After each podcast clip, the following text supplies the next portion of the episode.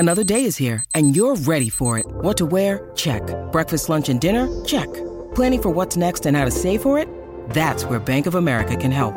For your financial to-dos, Bank of America has experts ready to help get you closer to your goals.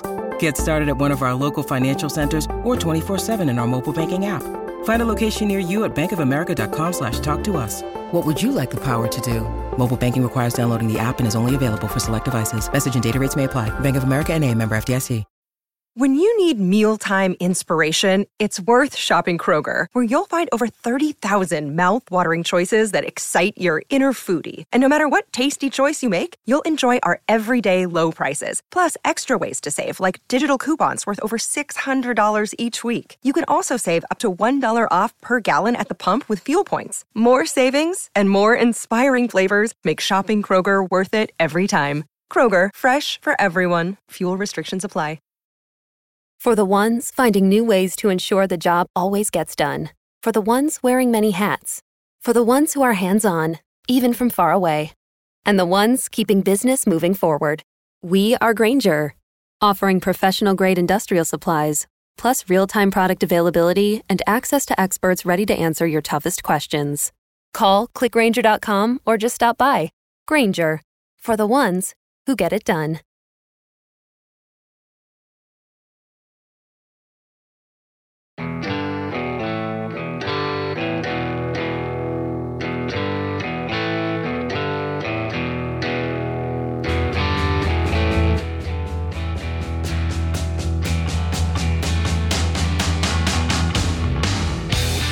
You're listening to Cobras and Fire, featuring special guest, C E O and co-founder of LabelCoin, Mark Miller. Mark and Bach will get into what LabelCoin is, crowdfunding, a little esports talk, and more.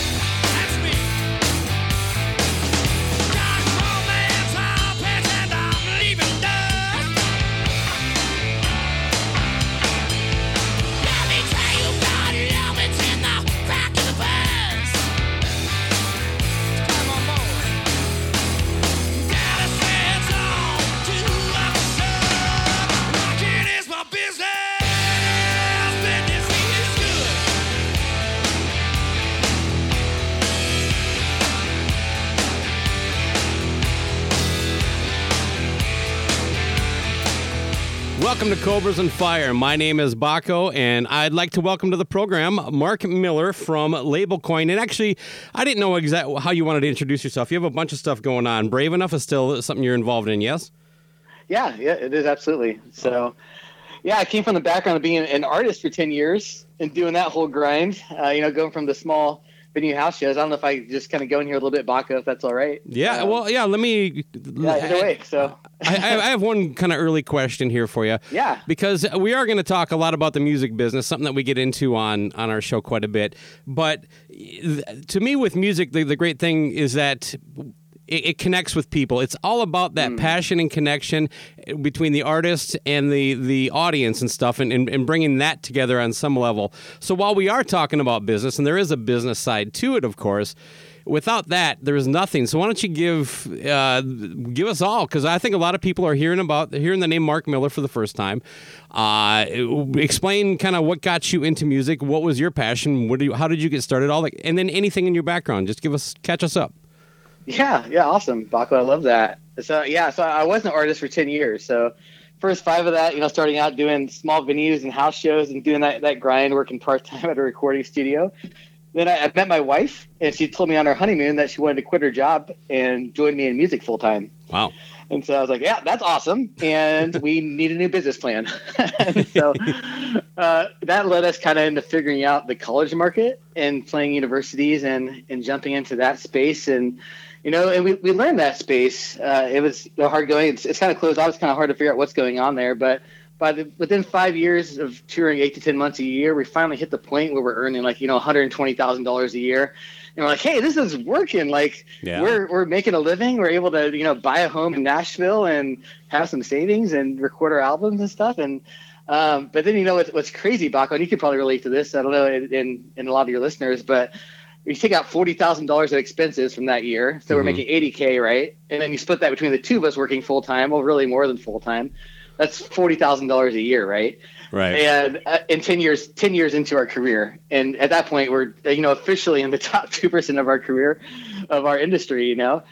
And uh, so we got off the road. We had our second child um, and decided to to help other people who had much higher ceilings do what we did, um, you know, and, and avoid hopefully the, all the pitfalls, mistakes, and things that we had to learn the whole sure. hard way. And and so uh, started Brave Enough, as you mentioned. Um, represent around fifty different artists and speakers now. We, we became the twenty nineteen College Agency of the Year right before all the, the COVID stuff hit us. Um, and so that's still running, and my team's doing that. But a, a year ago. Um, uh, I met, actually two years ago, I met my co-founder of LabelCoin, which we'll, we'll get to, Chad, who he was a Wall Street guy, right? And uh, he was there during two thousand eight as an investment banker when Wall Street crashed. So fast forward to now, and he's like, he sees what's happening, and he's living in Nashville, and he's like, this looks a whole lot like Wall Street when everybody lost their jobs and trying to pick their lives back up mm-hmm. together. So he started a nonprofit called uh, Hope twenty to help musicians get off, uh, get back on their feet. And that's how we met, because he didn't know much about the music industry. He, he's a financial guru.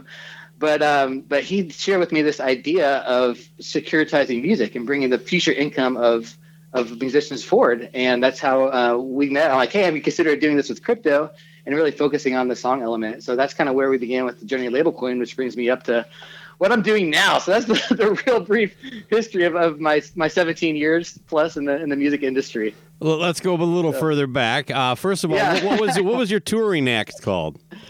Oh man, so I, I started out as so my name is Mark Miller. There are literally seven thousand Mark. I was Millers worried I wasn't pronouncing that right. By the way, yeah, yeah, you can you can pronounce every one. If you have a cooler name, a cooler way to pronounce it, let me know. Mark um, Millar. But yeah, there, there we go. Uh, so I, I went by the other Mark Miller. Uh, so that nice. was my initial artist name, and then uh, my wife and I. Once we started touring, we're like, hey, we need a new name because now it's two of us on stage. It doesn't make sense to be the other Mark Miller. So we, we called ourselves So Long Solo. Mm, okay. Um, so that was that, was that, you know, and um, yeah, just, just worked our tails off. What kind of music are we talking here? Kind of like folk pop. Oh, that's going to go over great on this show. Yeah, I know, right? But I, I love all the genres, you know. Love, love the good old, good old rock. So. Well, what was it that yeah. got you into music? As a, I assume you started getting into music pretty early on in life as a child, like most musicians. Uh, you, you know, I, yeah, it wasn't really that big of an appeal to me, actually. My mom tried to teach me guitar when I was like ten or eleven. Well, that's never going like, to work. I'm like, why does anybody want to learn guitar? This is, this is stupid. And then, uh, then you know, then I, I met somebody when I, when I was twelve. They're like, hey, it'd be great if we had someone like kind of in our group who played guitar, could just kind of, you know, do songs and stuff in, in a friend group. I'm like, oh, I could learn guitar. Sure. So that's kind of how it started. And uh, it went from there. I you know I studied it in college and just kind of right. kept going. When yeah. I when I was seven, I got into Kiss, and I told my parents hey. I, I wanted to play guitar, and they were actually thrilled, like, oh wow, he's he's into music. So they got me an acoustic guitar, like when I was eight or nine years old, and I I didn't use this language, of course, but I'm like, what the fuck am I supposed to do with this? I, I wanted an electric guitar, you know. I don't want this. Yeah, dude, for sure. Oh yeah, if I'd only could could gone back and slapped myself with a little bit of the wisdom, but you know, you you're you we all have our own path. Oh man, I love it. I wanted to be like in a punk rock band, but I just didn't honestly have the money to buy all the pedals for the electric. So I just like, oh, so I stayed acoustic. It was, it was strictly a monetary decision. Yeah, yeah, okay, fair enough. Um, well, uh, all right. So you, you're kind of touring around the country and doing this stuff. You have your second kid. Uh, catch me up here, then. Like, what is going on with LabelCoin? Because the the the The calling card is basically you're the Robin Hood of the music industry, tr- trying to help yeah. raise money for musicians. How does LabelCoin do that? Yeah, well, you know, I, I mentioned that, you know, at our point when we were making what we were, you know, one hundred twenty plus, you know, and we started the agency, we never hit more than three thousand followers, but we started working with a lot of people that came off of American Idol or The Voice. Okay. You know, even like like one of our people, Anna Snegin, you know, she's the second on The Voice. A lot of amazing people, some with millions of monthly listeners even. And and realizing, like, as we got into it, how much they were having the same challenges that we were, okay. even at that level. And um, well, a lot of them working second jobs, you know, trying to make ends meet, trying to still find consistency. And um, and so always trying to figure out how do we help you know, change this. And and so like our mission at LabelCoin is to stamp out artistic poverty. You know, it's to try to, you know, even like when I was an artist, if people were like, hey, you're a full-time musician, this is great, you're you're doing it, man. And I always felt a little bit like a fraud, to be honest, because like, I'm like, well, yeah, I guess technically, but like, I'm only twenty percent of the time, maybe. They're only actually seeing the, the outer thing. You know what I mean? Uh, I, yeah. I've had very similar conversations where people were shocked, like people I went to high school with, to like, they, they only see me on Facebook now. And then they, they catch up with me and then they're, they're surprised that I have a job. Uh, yeah. even even now that I've shifted to the podcast, there's there's people that think this is my income. You know what I mean? But anyway, carry on. Yeah, yeah. And so it, it was our income. You know, at this point, we, was, we were thankful to be able to be at that point. Yep. But still, only twenty percent was actually making music and performing it, right? The other eighty percent was like all the business and the marketing and the accounting and the connections, yeah. the conferences, you know, all that stuff. And so it's like, how do we help musicians get to do what they were made to do? Create and perform music and not have to do all this other stuff. Like, I'm not sure who all you've encountered, Baco. I know there's been amazing people, but like generally what I see is that the people that make it are the ones that are really good at business. Hmm. And, and so we want to be able to free up more musicians to be able to do what they were made to do and have a, a make a living from it. And so what, what uh, LabelCoin's doing, as you mentioned, being the, the Robin Hood for music, is essentially a stock exchange for songs. So we're, we're making songs investable to the average fan. And so what we're doing is we're able to take what's happening right now with the, in the song catalog world, which is only available to like, you know, either the biggest acts or institutional dollars, right? People paying like five hundred million dollars to buy up a song catalog. Right. Like, we've covered that like, quite a bit. So you're... Yeah. Elaborate. I think you're going somewhere here. Yeah. Yeah, absolutely. So what we're doing is we're making that accessible to uh, for any artist from, from your smaller indie act up to the major labels. But where fans can be the ones that invest in those songs. Like how indie, like uh, how indie is it actually profitable? Like, uh, yeah. you know, I, I have, I make yeah. about, uh, I don't know, f- between forty cents and two dollars a month on streaming revenues from my band, Jesus Chrysler. Is LabelCoin yeah. something that could actually help me, or am I just too far? Hey, by the way, you're not going to hurt my feelings. Being, but I'm just trying to set like a parameter for anybody listening, like what they can, you yeah. know, That's that's a great name, by the way. I, I applaud you for that. Thank name. you very much. Um, so, um, yeah, essentially what we're looking at, uh, if you if you look at a ten-year valuation, is what we're kind of trying to scout this thing. So what would this song make for approximately ten years? Of course, there's a lot of different factors that go into that. Um, and, you know, various things that come into it, like your touring schedule, your touring history, um, who your team is, what other projects you've been part of, et cetera, et cetera, right? But um, if I would just make it really simple, really basic, if you're making like at least one hundred fifty thousand streams a year on a song on mm-hmm. average, then you can probably value that song at at least twenty thousand dollars. Okay, so that would be kind of the floor.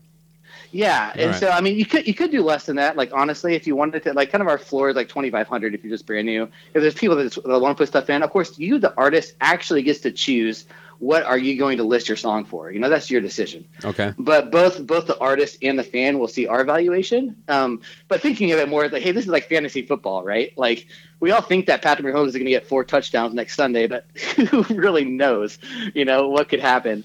Um, but it's that estimate. But then the, the fan sees one other important thing, and that's they see, okay, if I buy the song shares, we call them notes. So if I buy them at this price, how many spins on Spotify or YouTube or Apple Music, et cetera, would it cost? Would it take for me to earn like a ten percent return every year or fifteen percent, whatever you're trying to earn? Oh, and to give okay. people that realistic sense of, okay, this is so. So do I think the song can get that? Right. Right. Um, So, so the it is kind of like a, oh, it, a fantasy football is a, an amazing analogy then.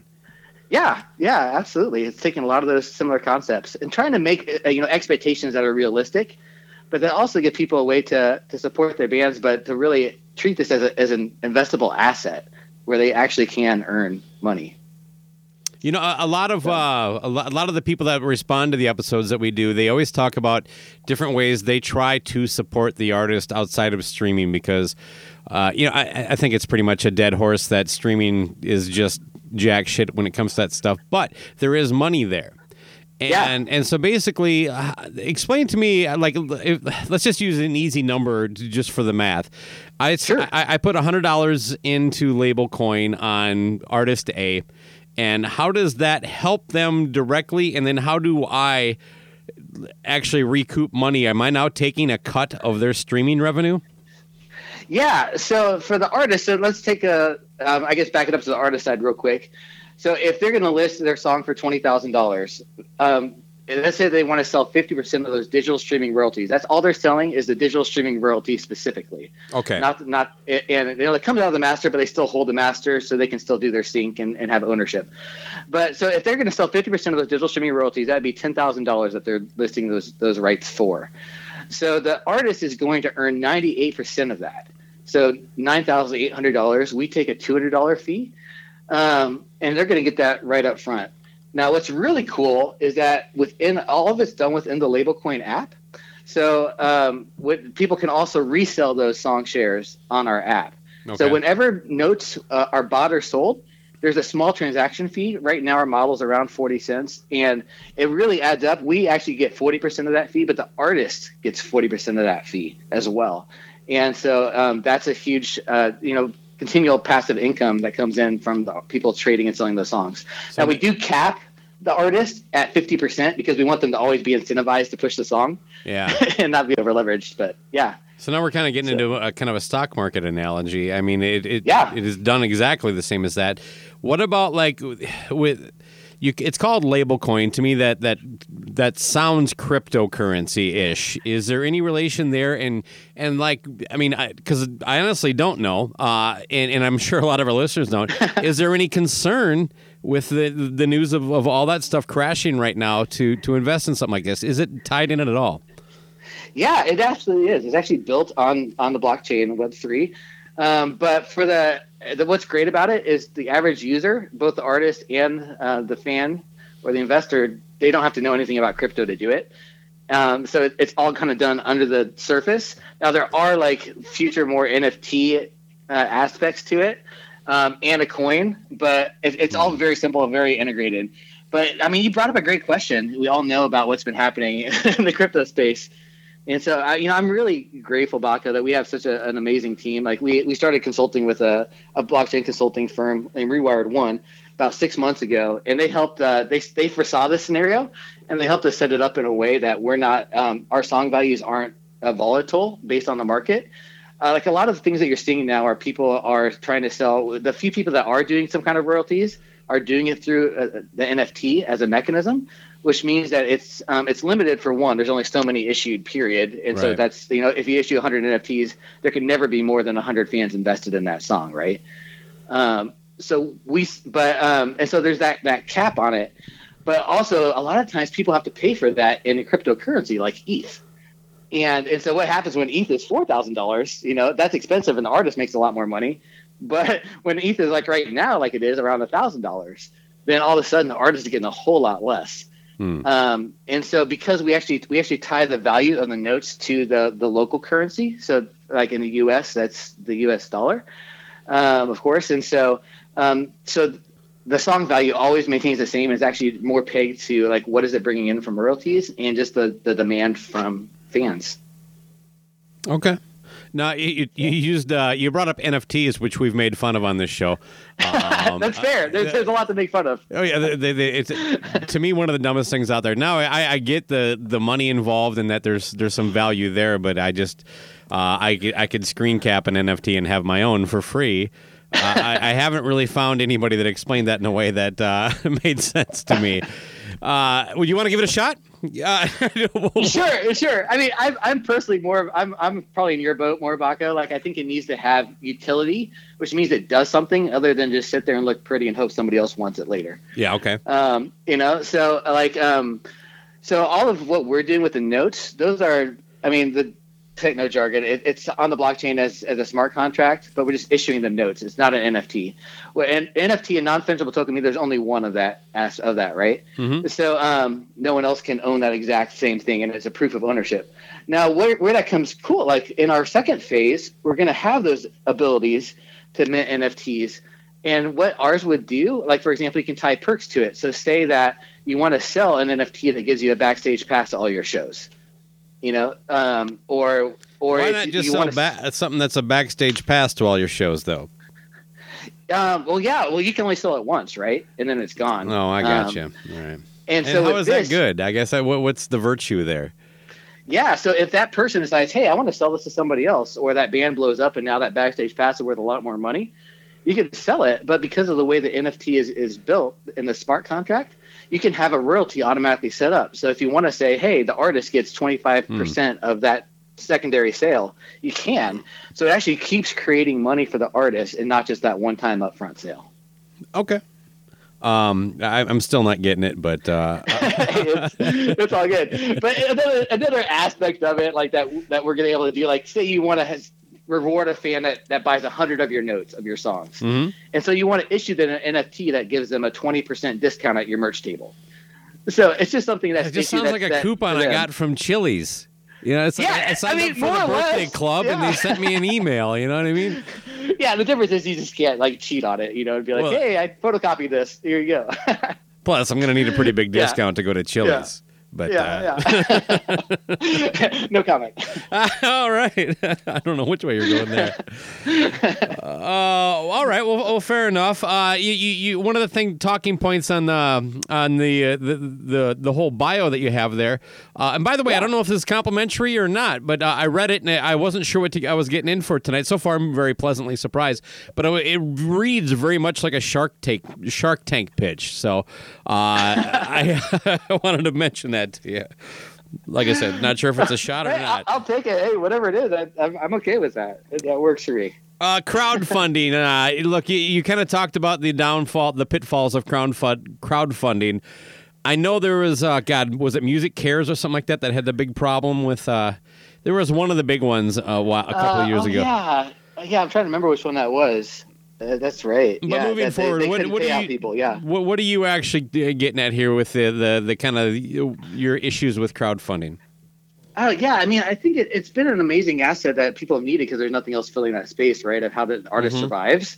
I've personally done, I think, three crowdfunding campaigns, but it's really humbling, you know, as an artist, and you have to debate your fans really awkwardly and send texts and, yeah. and emails and be like, hey, please support me. And then like the next album, you're back. Hey, please support me. Next album. Yeah. And, and the effort it takes to actually like give something of worth and feel like you're giving them something of value. Like, I mean, I don't, I don't know about your listeners. I know that, that one of the things I did, it, which is totally stupid, in, in hindsight, I said that one of the rewards, I think like fifty bucks or something, was I'd make you a handmade ceramic mug. and, and I ended up having to make like sixty of these mugs. It took me like nice. all summer long. I think I made like three seventy-five an hour. And it, were you living in Nashville at the time?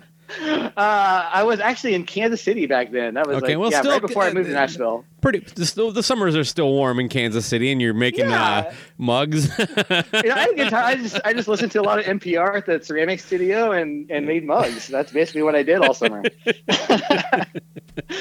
But you know, it's just like we, we call it uh, you know digital panhandling or fan handling. You know, trying to figure out.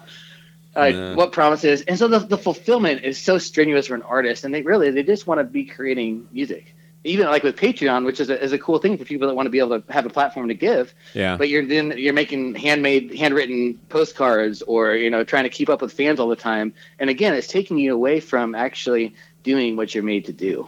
Hey. And so we wanted to create a model for like, okay, how do we make it so you maybe only have to crowdfund once, and then it's self-sustaining, and that's really what LabelCoin is meant to do. And that actually is, is is a great point to make there. I mean, no, uh, I'll, I'll let you know that we had our own kind of like crowdfunder for our podcast uh, that we called Buy Us a Beer. And basically what we would do is for five dollars, someone could uh, uh, pick what beer we were going to drink on that episode, back when we still drank beer on the episodes. Uh, that, nice. that, that ran into its own pitfalls, um, but it really did. You, you mentioned, like, you, you kind of feel like you're, you're, you're like, what'd you call it, fan handling? I love that. Yeah. um, Thanks. But that's kind of how it felt. It was like, God, I just, I, I, I, I, I, are we giving them enough with the entertaining banter about what this beer tastes like and stuff like that? Now, we have had people that have asked us to bring it back, so I may have undervalued it, but it, it to me, it felt like, it, and I think that maybe that's the, Uh, the artist musician side of me that goes, I hate doing this, um, and because yeah. I know yeah. I, right now one of the big talking points is is artists kind of feeling pressured to do a lot of social media kind of TikTok nonsense as opposed to focus on the art. And, and, and I think you're one hundred percent spot on.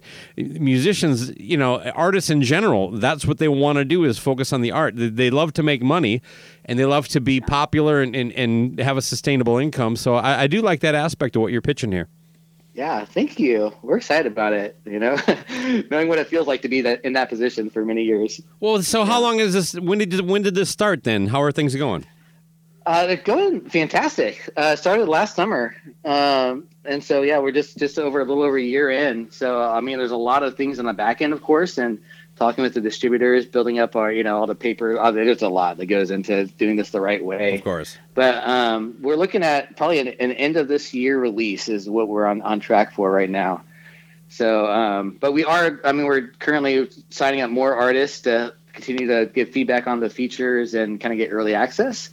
Um, and uh, about to raise our next funding round. So, but uh, but the team is, is incredible. The support in the industry. We just wrapped up being at A two I M here in New York and speaking mm. there, um, introducing LabelCoin to uh, you know a lot of the distributors and the, the indie labels, um, which was the f- feedback was was fantastic, which we were really thankful for. And and you know now I'm I'm calling you now from New York again, stayed here for the N F T N Y C conference. So it's probably your favorite spot, Baca. I can probably get you in if you want to come learn more about hey, N F Ts. You know what? Uh, I love I absolutely love New York City. Uh, so yeah, any anything you can do to drag me and my wife out there, uh, I'm on board. Even if it's an yeah. N F T conference, you know what I mean? Hey. Next year, let's let's shoot for it. All right, yeah, good, yeah. good, good enough, man. Shoot me an invite. Um, going back to your musician days, man. Um, what what? Uh, it's, uh, talking to musicians, there's always kind of funny kind of fuck ups that we do. What are the biggest mistakes you've made? Oh shoot, so many, so many. Uh, the first one that comes to mind is is um, having the wrong people on your team. Hmm. Uh, you know, especially when you don't have a lot of funding, you just kind of take help from wherever you can. You know, kind of get it. But um, I think one thing that's really important is to, to not let anybody help you unless they're proficient in what they're doing. Proficiency being measured by, like, would people pay them well to do this? you know? Uh, we see but a lot early of... Early on, and, and isn't that difficult? Because, like, uh, God, you know, I one of, yeah. one, of, one of my biggest talking points, and maybe this will inspire you, is that, like, yeah. is is this idea that, like, just go out there and do shows, then that that's always the only advice anybody really gives you who are, who have made success, whether they write a book, they're Gene Simmons, whoever. It's just like, just go yeah. out there, work hard, and try this. And then also be babysat by Lionel Richie. You know, I mean, uh, you know, it, it just uh, all it happened to be best. F- Your mom happened to have banged David Geffen. Things of that nature. They always leave these key, you know, connections. So, like, right, in right. my experience, yeah, I would have loved to have worked with, like, you know, managers or booking agents that knew what the fuck they were doing. But the ones that knew what they were doing were like, well, we don't even know who you are. And how do you get to that level and all, all that kind of stuff. So I don't know if that, yeah. that there's, I don't really have a question there. That's kind of a talking point. Yeah, no, it's, it's a great point. And sometimes it means things get delayed or, or you have to keep looking. But, like, sometimes I feel like there's a lot that, that, um, of harm that can be done by, like, like say, let's yeah, say you need course. a violin on an, on an, on a track. And you're like, well, I know this one person does violin, you know, it's one of my friends and they'll do it for free. And then it's like, but now that track is, you know, that, that violin's kind of garbage or, or not giving you, like, what you need, or it's totally not the wrong vibe, you know, or, mm-hmm. you know, or a drummer that's, you know, that's they're missing beats here and there and stuff like that. And so it's like, so there, there's that aspect um, that I think just, just having a high standard. And that kind of goes into, like, kind of one of the other things, which I wish I'd learned way earlier in my career. Um, my wife's more of a perfectionist and an Enneagram one for people that like the Enneagram. Um, and she likes to have things, you know, right and perfect. And so, um, where I'm just kind of like, I just want to learn the next thing and keep moving on, you know? And so I had to learn this trait from her. And, and this, this trait was, um, an amateur practices until they get it right, but a professional practices until they can't get it wrong. Mm. I love that. And, and that idea that, you know, you don't just, that you, you practice it till, you know, the muscle memory, the muscles know what to do. So if someone walks into the back of that venue and something crazy's happening, it doesn't matter if your mind's distracted, you're still doing the right thing because mm-hmm. you've practiced so many times you can't get it wrong. And so taking that kind of aspect to all of your work, that's just like, hey, dedication to excellence and showing up to work every day and, and knowing what those right things to work on are. I think those are some of the big keys. Uh, I've gotten far enough in life that uh, when it comes to the that that what you just said, I would actually say for me, it depends on what I'm doing. You know what I mean? Am I going to record this one time? I'm gonna yeah. I'm gonna get it until I got it right. But if I actually have to stand on stage and play this multiple times, I do want to get it to where I can't get it wrong and, and that kind of yeah. stuff. Like you, you talked about the muscle memory. I think most musicians that are listening would, would understand that. Yeah, yeah, you're right. But... What about some life hacks? Uh, it says life hacks for touring musicians. What do you got for me there? Oh, dude, uh, traveling. So if, if you're if you're flying Southwest for sure, one hundred percent, two free bags. Um, and I, by the, I'm going to pause you for one second because you're already out of the gate. Absolutely love this. This is specific. This isn't like try to travel cheap, be frugal. No, you're like go fly fly south. Anyway, carry on. I, I interrupted. Yeah, no, one hundred percent. So yeah, Southwest is amazing. Um, and you know, we used to travel with all our all our gear, and I think that my wife and I had four to six bags with everything. Um, and and so yeah, that's definitely one of the one of the quick travel hacks. Um, Yeah, there, man. There's there's so so many things. Shoot, sorry, I'm I'm going blank. I don't know where to start. So well, how about anything along because gas is so expensive right now, and that's oh, really yeah. killing touring. What about that? Yeah, man. Um, plan well. You know, um, try to plan your tours in advance so that you can route well. Yeah. So you're not scrambling to fill stuff in the last minute. Um, and then have a plan. Um, you know, have a plan for. for how you're going to market that that's prepared a month in advance so that, that you just have it set out. So, you know, you, when you wake up on Tuesday, you're not like, hey, what do I do today? It's like, okay, here are the three important things I know I need to do today. And I need, know I need to post on or have it scheduled or, you know, reach out to this person, whatever that is, have that, that set up so that you're not scrambling and kind of doing it halfway. Right. Mm-hmm. Um, and that helps you set up, be more set up for success because it's like, you know, a, a great event is a chain. You know, it might have ten things on that chain that need to happen. And what's crazy is that you can do nine of those ten things amazingly. But if one of those chains is broken, the whole thing can fall apart. And so so preparation and, and planning and strategy. And that goes along, you know, with your practical tips for, you know, putting out your music. You know, I, I tell all the artists we work with, I'm like, hey, if you don't have a plan for putting out this music, don't record it yet. Like, like don't, don't release it or don't release it until you have a plan.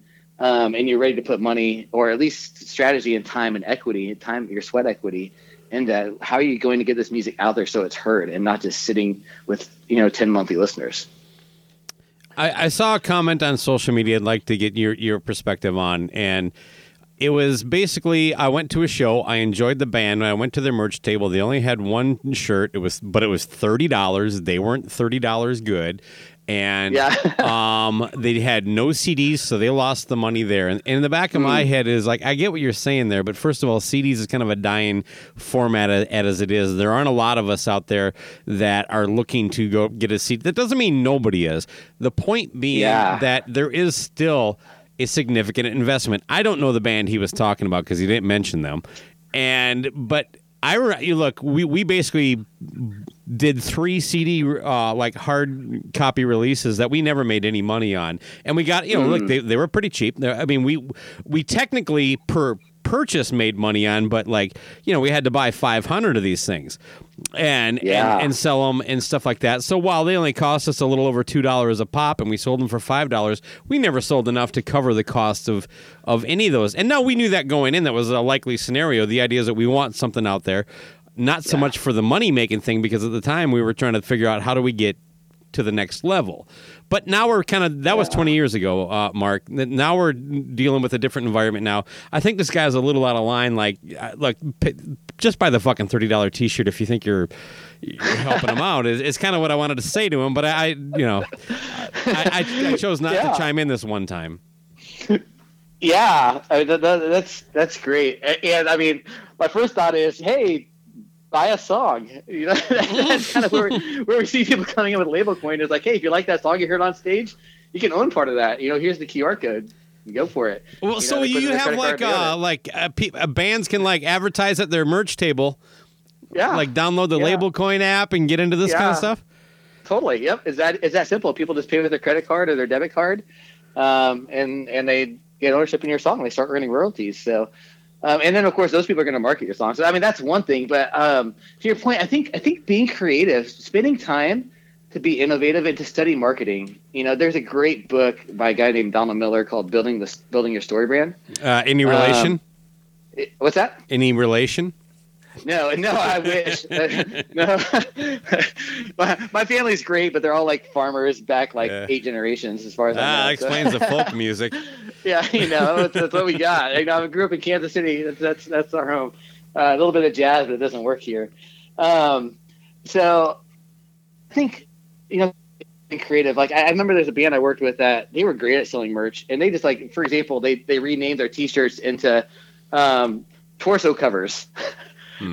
and, and just like just that little twist, like, hey, make sure you grab a torso cover at the back, and, and it's like, what? What is that? I got to check this out, you know. Yeah. Um, that creativity, you know, like we did a thing, um, like even like we're trying to gain followers at every event that was tied to our merch table, right? So um, we're like, hey, what if we can do something? Like we could spend money on Facebook ads, right? But what if we did something else? What if we actually spent money planting trees? So we did it with this group called the Eden Reforestation Project, which is really cool. And it only costs like ten cents to plant a tree um, in a country that really needs it, like Ethiopia and Haiti. And um, and so what we told people on stage, like, hey, um, so hey, who would like to plant a tree tonight without going outside and getting cold? You know, yeah. We're like, oh yeah, sure, whatever, I'll do that. Yeah, it's like, hey, all you have to do, pull out your cell phone, go to our page, click like, and for every like we get, we will give you, you know, uh, we'll plant a tree for you. And and then later we say, okay, hold on to that phone because we're gonna give you a contest later on. You know, and, you know, later on in our set we come back and, we, and we'd be like, and these would be set things put in our set that we've practiced. We know what we're gonna say. We know what we're gonna do. And and we'll say, okay, so you still got that phone handy? So go back to that page and just make a post about this this show or, or a picture. And whatever entertains me the most at the end of the show is gonna get a you know a free C D or a T-shirt at our merch table back there. You know, come back and see it. And we'd show off things like that, and we show our merch off on the stage that way. Nice. In a way that's not like salesy, but people would be like, oh yeah, it's just planting that seed of you need to go back to that merch table. And then of course we did put a lot of time into our merch design, into mm-hmm. that table, what it looks like, that whole buying thing about, because it's all about connection. People people aren't buying something just because, you know, it's cool merch. Sometimes they do, but you know, sure. they're, they're buying it because they want to remember that night because they made an emotional connection with you or with somebody they were with.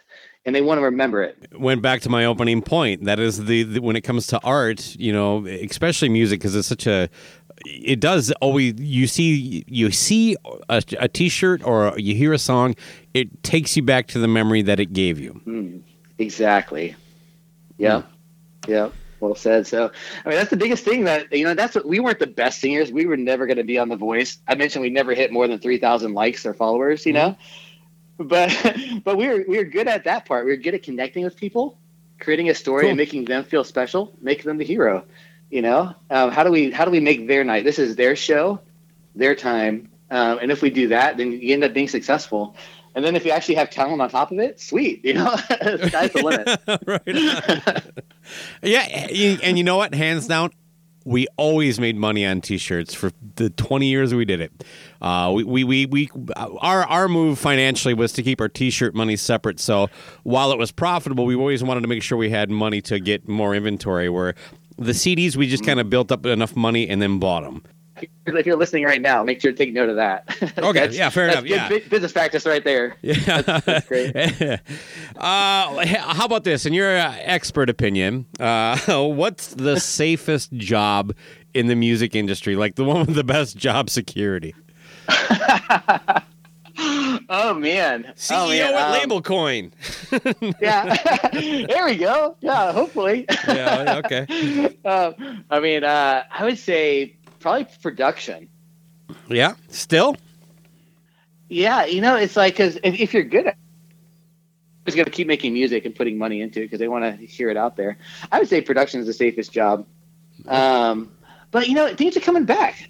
So this is a little bit of hope from our two thousand fourteen lowest point of industry revenue. Yeah. Um, Goldman Sachs just projected that by twenty thirty, the music industry will be one hundred fifty billion dollars Damn. industry in the in the U S And uh, and you know, stream is you know for for all the challenges that we've that you know you and I both went through, that going from physical C D sales being awesome to you know the absolute mm-hmm. drought. Um, But and then when streaming took over, and you know Spotify paid out, I think, what was it, seven billion dollars this past year, and like five billion the year before that. And so you see those those numbers growing, people learning how to monetize mm-hmm. and how to earn revenue in new ways. So I actually think that the future of the music industry is really bright, and um, and even for indies, I think we're finding new ways for how to help the rest. And and I I do believe, like, you know, some people think of Spotify as the big bad, you know, beast that's destroyed us all, which, you know, I can see the points there. But I really think that they're behind, you know, even their mission statement is they want to make a million creators that are making a living off their off their music. Well, and, um, do you know anything about that? Because uh, y- you don't have to look hard to find an artist that, that just points out how just you talk about the money they paid out. Yeah. And, and those are numbers yeah. that are real. And obviously the label's taking that. But why is it that, that it's not getting to the artist? Let, let me point this out. Yeah. I am, you know, like I, I mentioned, my own streaming numbers. You know, the, my own shitty little band is out there. You can you can download it and, or stream it pretty much on any service. I personally, as far as a percentage, because I own everything, there's no label, there's no in between. Uh, yeah. I, I pay twenty dollars a year to have it out there. That's it, and yeah. and I get a nicer cut now. There's a, a lot less streams, so I don't get the Taylor Swift kind of stuff. You know what I mean? The, the point is, why can't the artist get something close to what I'm getting? Because I think if we got there, then I think things would balance out. Do you know much about that? You know, uh, uh, quite, uh, quite a bit more than I did a year ago, to be honest. Okay. Um, diving in a lot, a lot deeper. There's, there's definitely a lot of. I mean, with the way that royalties work, there's a lot of black box money out there. There's a lot of confusion. It's, it's going to start leveling out, becoming more transparent over the next ten years. You know, um, and even the, the lotto is passed what a year or two ago now. Um, Music Modernization Act. There are still there are improvements that are helping with that. Okay. But a lot of artists like don't even know how to go get their money that they're owed. Um, you know, of course. Well, you talked about being a good businessman and being an artist are two different things. Yeah, I mean, it's like you gotta you gotta register with the P R O for one. So whether that's ASCAP, B M I, C S A C in the U S, um, and then um, make sure your songs are getting registered there. And even as a songwriter, like I I co-wrote with people, and I, I'm like, why am I not getting paid? Like this has a million streams. I should be getting something at this point for you know a, a third of the songwriting, mm. and and realizing that when they registered. There, and they put my name on there, but I have to register it myself as well from my profile with my P R O because they were on B M I, I was on ASCAP, and I was like, oh, that's why I'm not getting it. I have to register myself. But then, like that only takes care of what's happening in, like in the U S. So there's P R Os in like all over the world and all these different countries, and you know, like your top artist might, your top fan base might be in Brazil. Or in, in Taiwan, or you know, right. India, any of these places, and you're not getting that money. Um, you have to go through somebody like Songtrust or someone else that's good that's going out, has relationships with all those P R Os that's collecting it for you. And um, same with like Satellite X M. So there's there's all these places you have to go you have to go out and find your money right now. And and so I think that system is getting better. Um, but that's why it's hard for especially for independent artists that are doing so many jobs right now. Um, you know, just trying to stay on top mm. of it all. Like, hey, wait, I need to do what now? To get like fifty bucks from here and one hundred bucks from there. And to your point, I mean, I took down my albums because I stopped wanting to pay for them every year once we stopped touring. And, uh, you know, at some point, maybe I should look at it that way, too. I think I'm, I'm almost breaking even, but that's more, look, I, I really just want the stuff out there for twenty dollars a year for the handful of people yeah. that still care. Uh, I, I'm not looking at making money on it, I, but the, I was more or less pointing out like the percentage I get per stream is pretty significantly higher than, than what a lot of really big-time artists would get. Yeah, yeah. It's still not a lot. yeah. Yeah. I mean, it's, it, I think the biggest thing is just being consistent. Okay. You know, it's showing up to work every day. It's putting out releases continually, you know? So I, I think artists should be putting out, you know, singles at least five times a year. And that kind of starts to build on itself and snowball.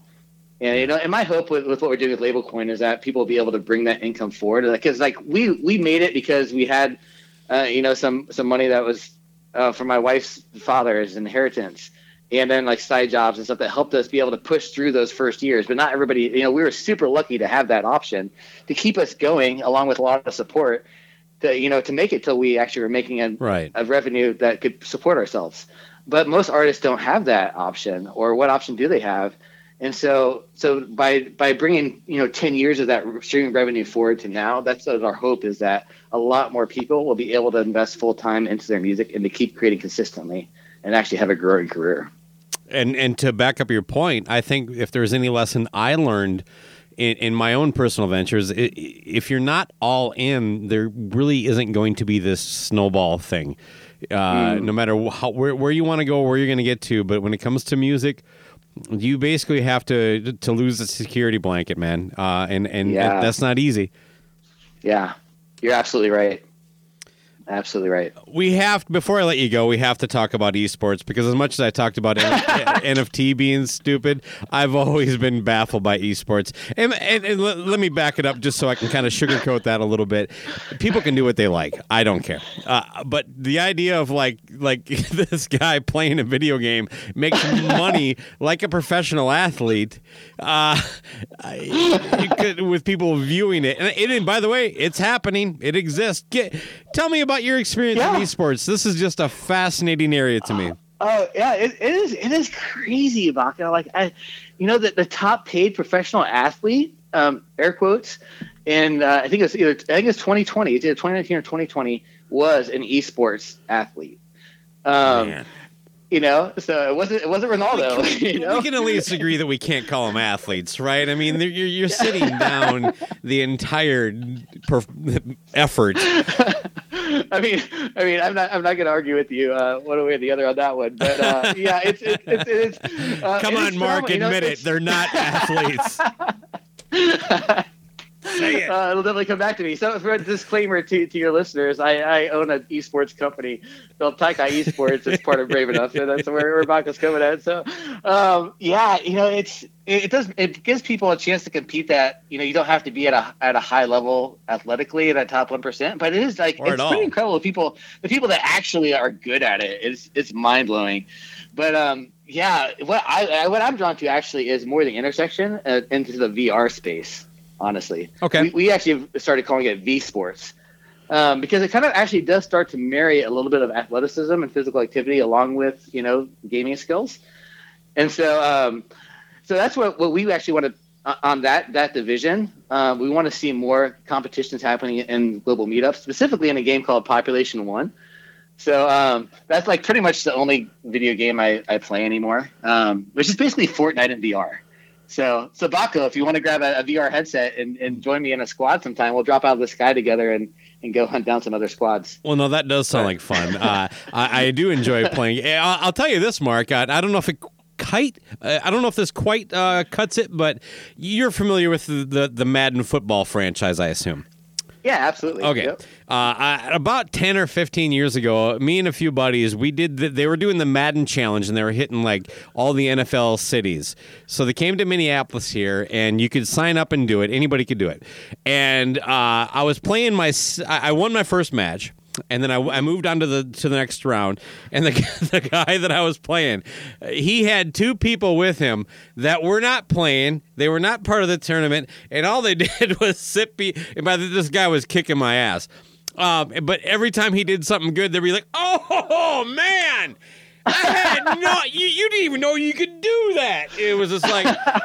It, it, I'm not gonna. It kind of was unnerving. I don't think I would have won the game without them. But man, I really wanted to like. I don't get it. You know? Why are you? Why are you watching me? Uh, God. Uh, that's amazing. The hype. It's a hype team. Yeah, no, it, it, it's, it's, it's, it's like a couple rap hype men. Like, oh man. Yeah. You know, I think there's over two hundred colleges right now that are offering scholarships to the esports team. Oh man, I wish you I know? would be going to college so, now. Back, uh, I know, right? Yeah. I mean, there's like music to be honest, yeah. programs, all this kind of stuff that didn't exist, like uh, a sports management. You know, if uh, that seems super fucking easy. Just yeah. get with one really rich or really big time athlete and make three percent. Yeah, hey, it works. It works. Well, yeah, good for the people who can do it. You know, but. Oh, Mark, this has been a blast. Is there anything I, I've skipped over? No, man. Baco, this has been so much fun. Thank you so much for having me on the show. Oh, but before you go, I did want to ask you, are you focusing on, um, you know, because you mentioned like the five hundred million dollars that like someone like Springsteen gets. It seems yeah. like y- your angling is largely for like independent artists or at least a lower tier. Um, it actually makes sense for both. I mean, that's where we came in from the beginning was, hey, how do we help the middle class of artists, especially? But it totally makes sense for those major labels, too, because even if they don't need the money, they they have less risk up front on artists. But then it's also a fan engagement tool. Oh, right. So I didn't even I didn't even get there, you know. Like we have. You did kind of. Like, I thought I, you, actually yeah. something happened because so. I wanted to follow up with you on that too. But yeah, the, the idea yeah. that like the fan now is like promoting you because they want to make money. Yeah, exactly. Yeah, and we have like geofencing that you can turn on. So like if you want to say we're only going to be selling these notes at our shows, mm. um, or then you can like turn that on and off, or even for the first month, so people have to buy tickets, be at your show if they want to invest in your songs. So there's tools like that, too, that also, you know, are great for other, um, you know, out goals for the major labels that want to drive ticket sales to, to their shows. So hmm. um, so that are... we're, we're always trying to think about how to, you know, make everything easier and work better and take care of everybody. Wow, that's really cool. Um, and again, like LabelCoin now, so right now we can't really do anything with it uh, as far as the, the the me, the listeners out there. When when if I understood you right, when can we uh, expect to like uh, because this does seem like something that I might want to get into.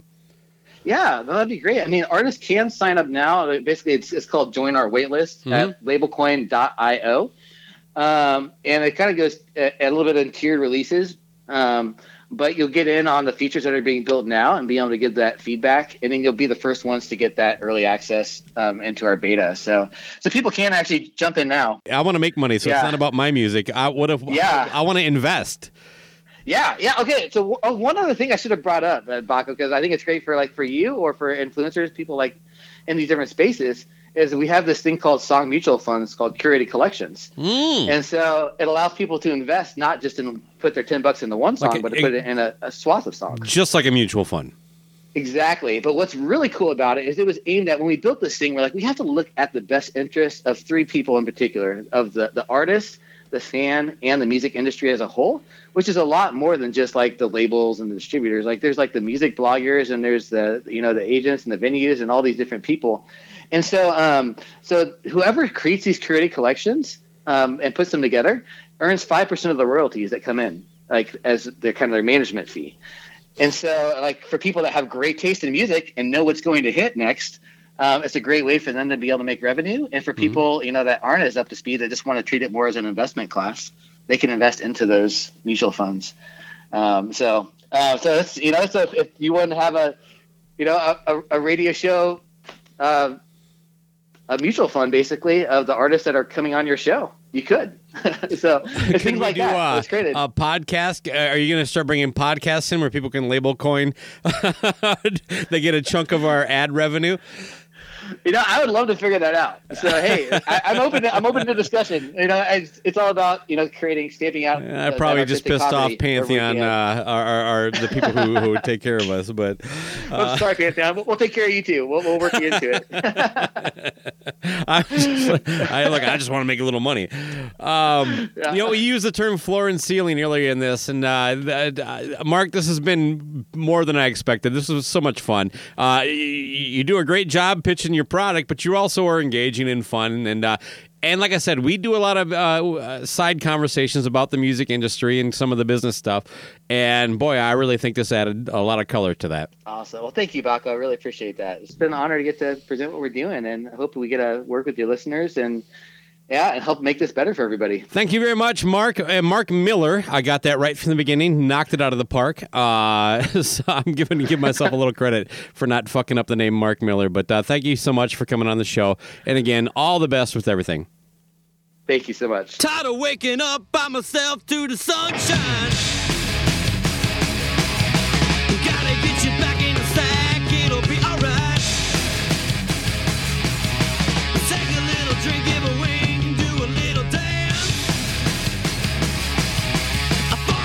Come on, bitch, give me another chance.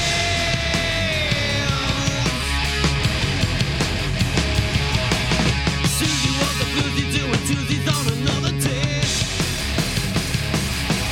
She don't have to beg at all, she give it all away. Ran into a problem, things that turn her like a bell. She don't mean shit to me, why don't you understand?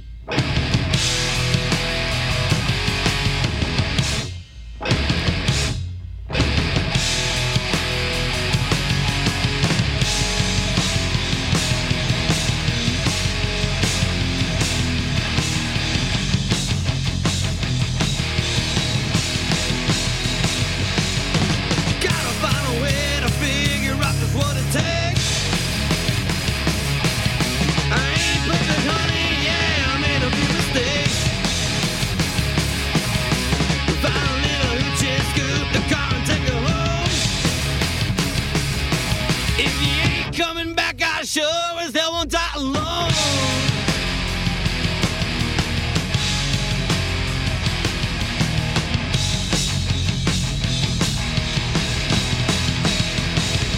I want you back in my arms. Hold on you forever, girl. Never harm. I want you back, back, back, back for good. Gonna love you, baby.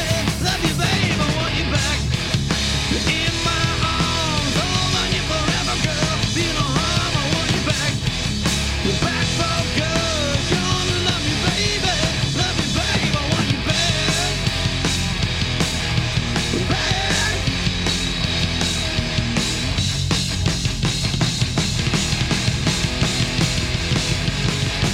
Tired of waking up by myself to the sunshine. All right, Mark, I, I appreciate this. I'm glad we did this, and uh, good luck.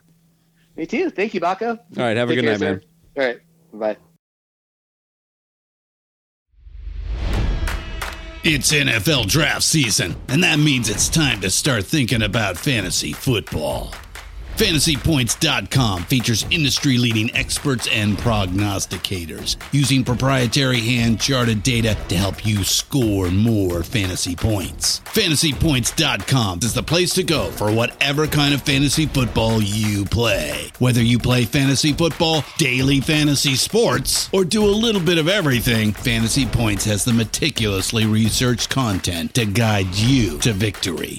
And why wait for the fall? Fantasy Points also covers the new spring football league, the U F L. Join the guru, John Hansen, Scott Barrett, Joe Dolan, and other massive names in the fantasy football universe with an exclusive offer. Use code Pantheon for fifteen percent off any Fantasy Points package, including the all-in package, with access to every article, tool, and data nugget that Fantasy Points has to offer. That's fantasy points dot com and code Pantheon for fifteen percent off at Fantasy Points. fantasy points dot com. Code Pantheon. Score more fantasy points.